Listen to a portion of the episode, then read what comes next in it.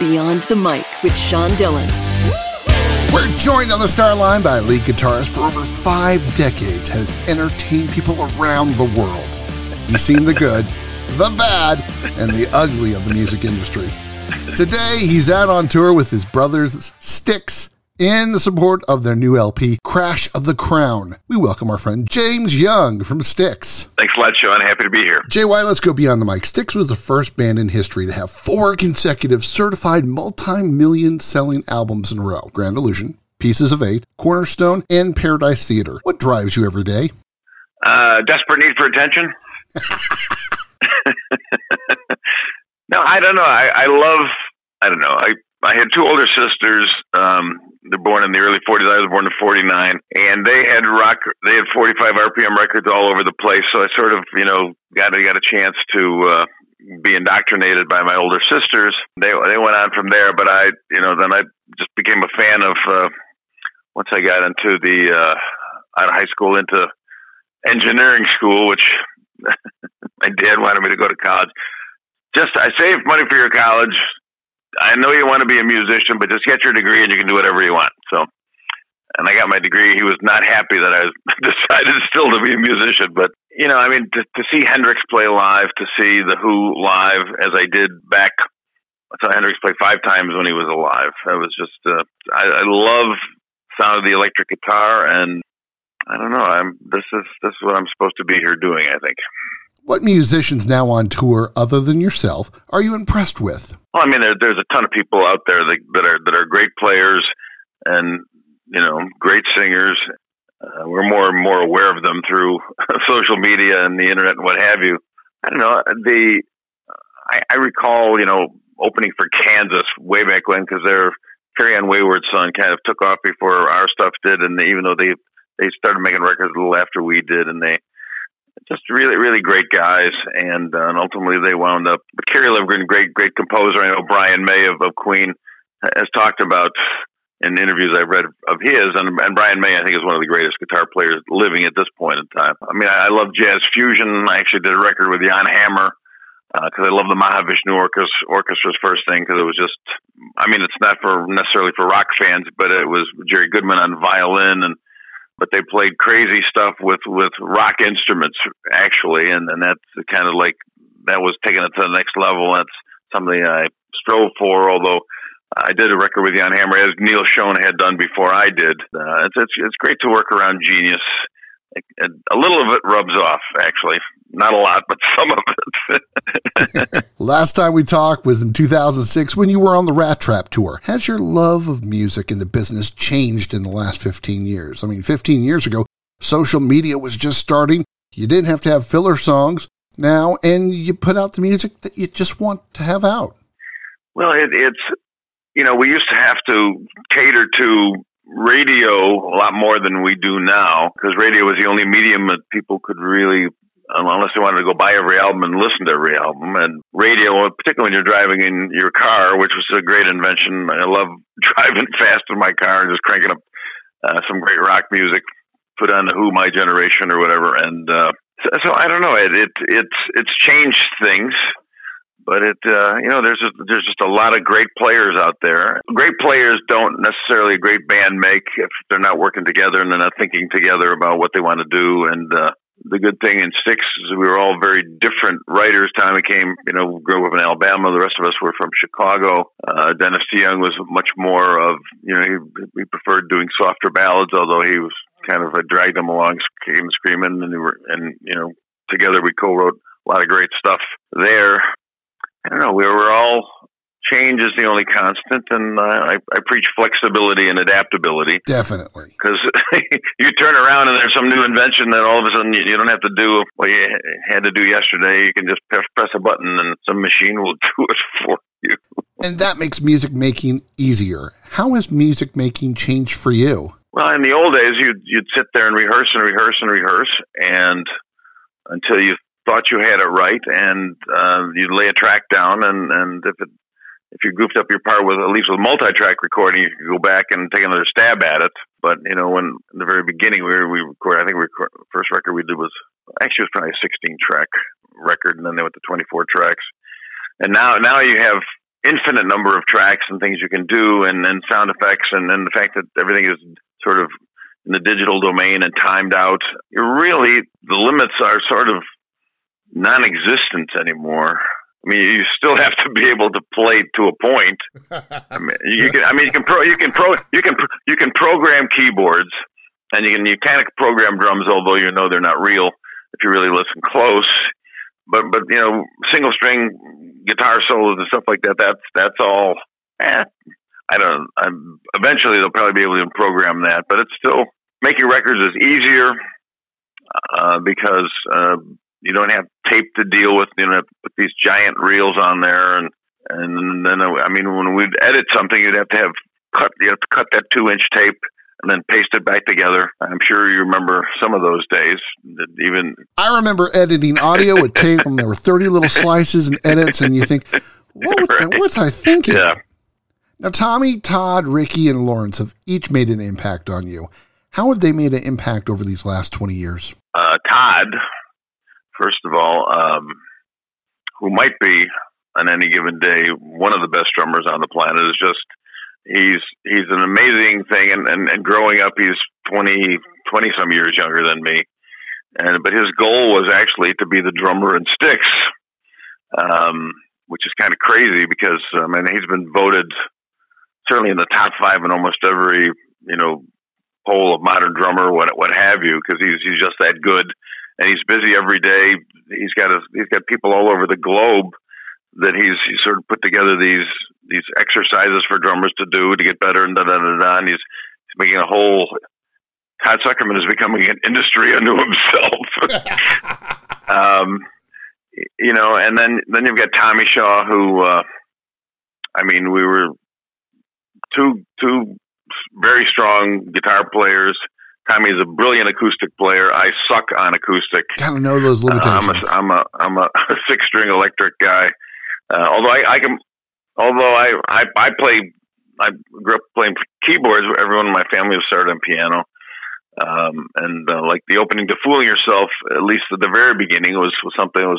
I'm not credited for it, but Tommy he wrote a great song, and that's that. Ricky Phillips. I mean, Ricky's a rock star. He looks like a rock star. I call him Cool Hand Luke. He's Ricky Phillips is cool. Grew up on the West Coast, and he knows everybody in San Francisco and in Los Angeles. And he's a great bass player. He's a great hang, and he's got big connections in the film industry. So he's just relaxed. And he's happy to play the daylights out of that bass of his, and I love the 5-string with the low string, and he's outstanding doing that.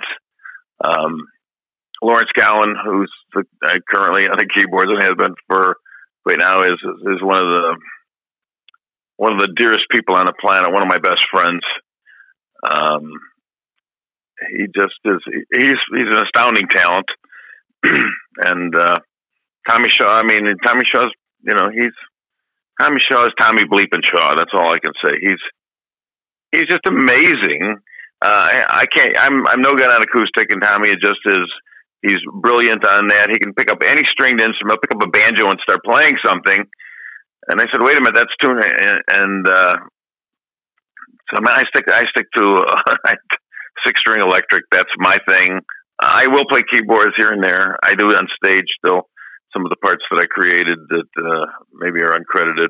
I think all my keyboard parts are uncredited, but they were the genesis of some of our bigger songs, some of my noodlings on the piano, and so I don't know. I mean, it's just we've always had a strong lineup, and as we've lost members along the highway, God bless John Panazzo. So what a that guy, we did so much stupid stuff together and had so much fun. He was a big hockey fan, played hockey, and his dad hated the fact because John was a goaltender in college hockey, and he said, "You're a target dummy, standing there waiting for them to shoot pucks at you." But he loved that, and we went and hung out with Gretzky. Actually, was Wayne Gretzky was 14 years old when he first got signed by the Edmonton Oilers, and we happened to be playing there. And there's a guy that we knew from the Blackhawks, Doug Hicks, who was on the Oilers, and so we went to backstage. He brought the kid. There's Gretzky. Here's the kid. He's 14 or 15. No, he had to be older than that. He had to be 17, I guess. But you know, so. My great story is I gave him a beer when he was underage. First time I met him, and he remembers it still. So, what's your best memory with John and Tommy? I mean, John Panazzo. I mean, things like that. We would go to. John loved automobile racing. I don't think I ever got him out to the drag races, but I'm a big fan of drag racing. And but John was more. I mean, John Panazzo had like this very advanced Ferrari that he bought, and he was clocked doing, I think, somewhere around 150 miles an hour on somewhere in the vicinity of Chicago, Illinois. And his day in court, fortunately, the judge was an old friend of mine and let him off. It's always good when you know somebody. Oh my God, yeah. How did you spend quarantine? You know what? I guess I tried to catch up on everything that I'd missed from being on the road and just being focused on music, and spent a lot of time reflecting on what we had done. And I'm guilty of having not touched my instrument during the pandemic, because I kind of figured, you know, this might be over. I just wasn't sure. And so I was a little rusty when we actually did get back together, but my chops have returned completely. Out there slaying them again, but it was, I think I just, you know, when your focus has to remain narrow on your career and what you're doing and the loved ones in your family that you want to keep close. Been married to the same woman for almost 50 years. She guided me in many ways, and mostly when I would walk out the door, she goes, "You're not going to wear that, are you?" Trust me, my wife does the same thing to me every day. You've had the same PR guy, Terry Gibson, and bandmates for decades. Why is loyalty so important to you? Well, you know, I don't know, I guess it's bred into me that if someone does you a good turn, you don't turn your back on them, and you do your best to try and, if they don't fit exactly with what you need them to be doing, you try and sort of help steer them there, or find, you know, it's, I don't know, every business is a people business. If you can't find a way to get along, particularly with your bandmates when you're out on the road, we've always, you know, from time to time, there will be differences. We've never had the Lynyrd Skynyrd fistfights that I've heard about, but, it's more like a brotherhood. It truly, if it's going to work, I think it needs to be a brotherhood, because really it's like being on a sports team, because it's you against, and there's no opposing team. It's just, but it's you challenged every night in front of a new audience in a strange place on a strange stage with a PA. You don't really know how it's working or whatever. And just to go out there and put all that stuff aside and just play your butts off. And make it happen, and night after night after night, and people come and people go in your lives because you're so focused on the tiny group of people that you gathered around you, or that you've been gathered around with, and to try and achieve a goal, and that goal is, I think, to keep making great music and keep making great records, and something I wanted to do since I was very young. And picked up the guitar at age 14, and Bo Diddley's a Gunslinger. I went and bought that album right away. Well, that knocks out one question, but I'll replace it. It's time for the Rocky Nate. 8 random questions. Answer with the first thing that comes to your mind. There is no pressure. Okay. I was going to ask you first album that you ever bought, but what was the last album you ever bought?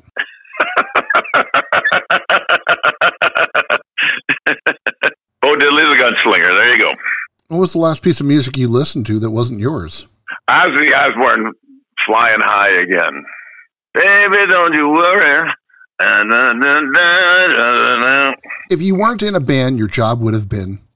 Oh, well, my grandfather started a construction company when he came from Europe back around 1900. My dad, two of his brothers, took that over, and I was sort of in line, if I chose to be involved in the construction business. And I mean, it's not a bad thing. It's a constructive thing. Forgive the pun. And puns are definitely okay here. Are you superstitious? Superstitious? Not particularly. I mean, when I'm a man of science. I like that. We were talking about cars earlier. What's your favorite car to drive? Well, I've never driven a top fuel dragster. I think I'd need two or three sets of diapers if I was to do that. But Shirley Muldowney is one of my dearest friends, and the first person to call me after. And when she won her first NHRA Tops Points Championship, she had her Paradise Theater album cover, because she and her son and her crew that traveled together, they would come to our shows. She'd be racing close by, and they'd come out to the show on Saturday night, and then she'd go out and step on that accelerator pedal. But standing at the starting line and two top fuel dragsters is like, it's got to be like a jet airplane taking off of an aircraft carrier or something like that. And then Shirley says to me, "That thing sounds pretty evil, doesn't it, Jay Wano?" "Yes, it does, Shirley." What's your favorite comfort food when on the road? Oh, well, McDonald's double cheeseburger with nothing on it. Don't give me any onions to upset my stomach when I'm far away from home and far away from the bathroom.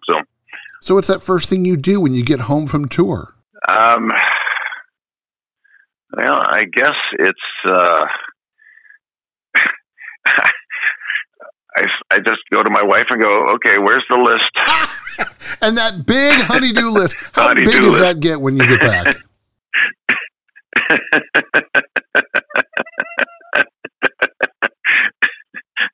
Oh, I'm trying. Well, I've sort of she's had some health problems, so I'm the head chef, and I am the.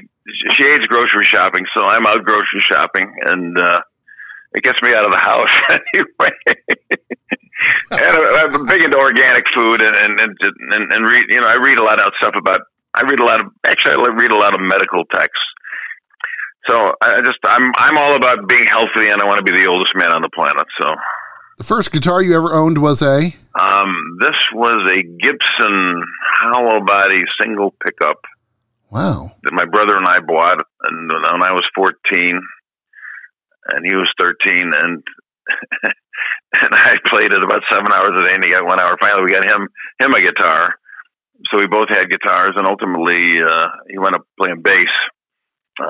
And he was in a number of first bands. That band was called the Catalinas back in the days. Of course, we were into automobiles back in the 50s and the 60s, before drugs, sex and drugs and rock and roll came around.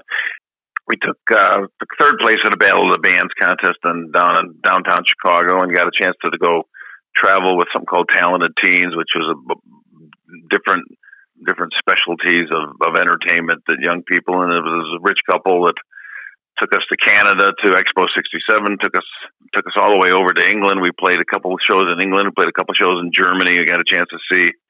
I walked on Carnaby Street in 1967 as a result of that Battle of the Bands thing we did. And how did that change you? You know, when all you've seen is the South Side of Chicago. Although I think we come to. Until you've gone to another place geographically, it's hard to go to another place mentally. I think you can imagine things, but until you've seen what they are and get a feel for the food is different here, the way the people talk is different here.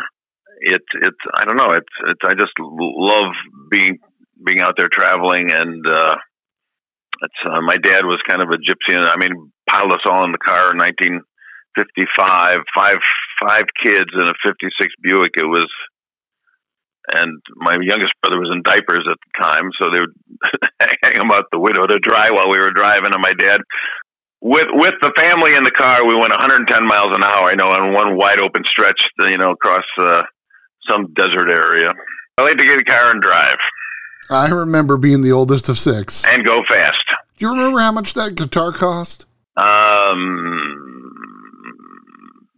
might have been, I think it was under $100. What's the favorite thing that you own? Well, I have these are a few of my favorite things.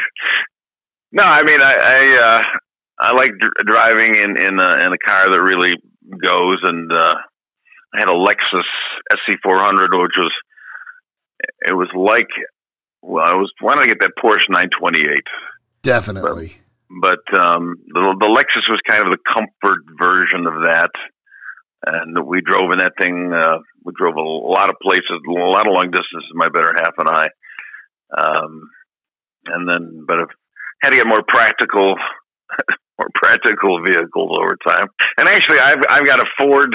I got a small SUV Ford, and I love the map function on it, and it's got a killer radio.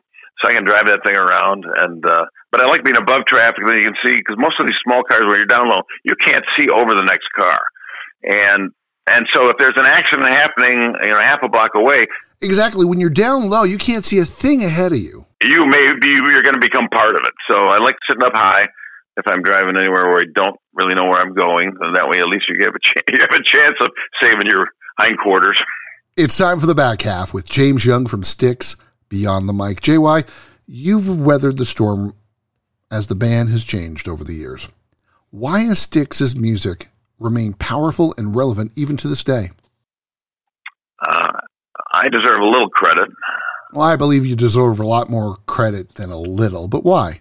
Well, it's, there's something about the big three-part harmony vocals. Three Dog Night, they were killer with that stuff back in the day, and of the Beatles, of course, very much so the same.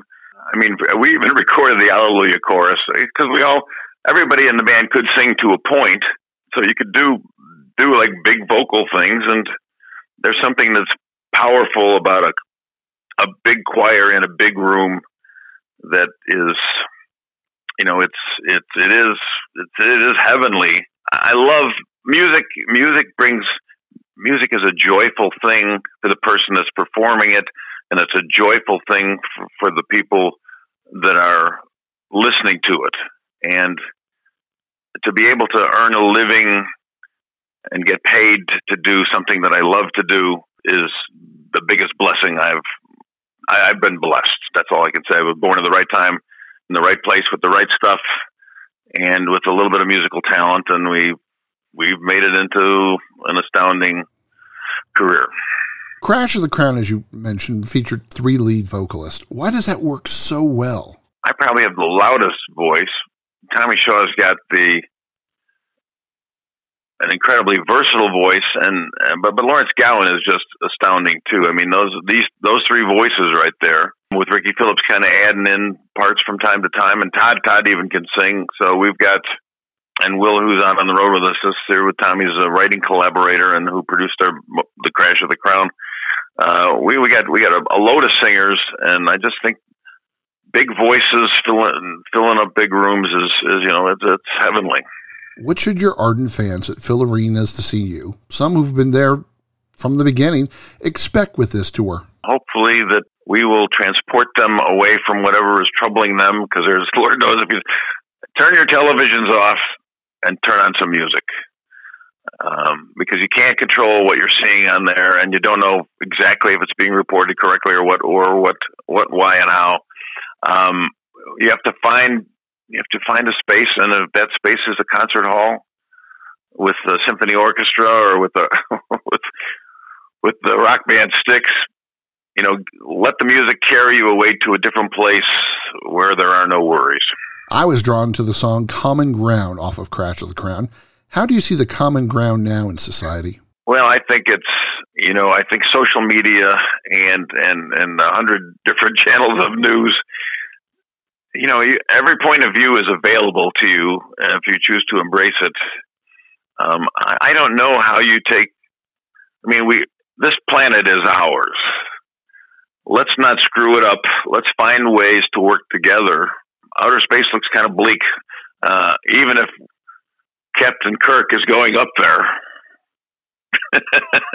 there. It's time for One Big Question with James Young from Styx Beyond the Mic. JY, what's the lesson that you want to pass on to younger musicians? Well, music is something that, I don't know, it's an incredibly powerful thing. It has the power to soothe, to calm, to inspire, and I even can teach you in some ways or shape life lessons if you sort of really get into the lyrics. Keep music in your life and gird your loins. All of his guitar parts are uncredited. Gave an underage Wayne Gretzky a beer and wants to race a dragster. Go out and see Styx in tour at a city near you. We thank James Young from Styx for taking the time to talk with us today. Sean, my pleasure. And that, my friends, is Beyond the Mic.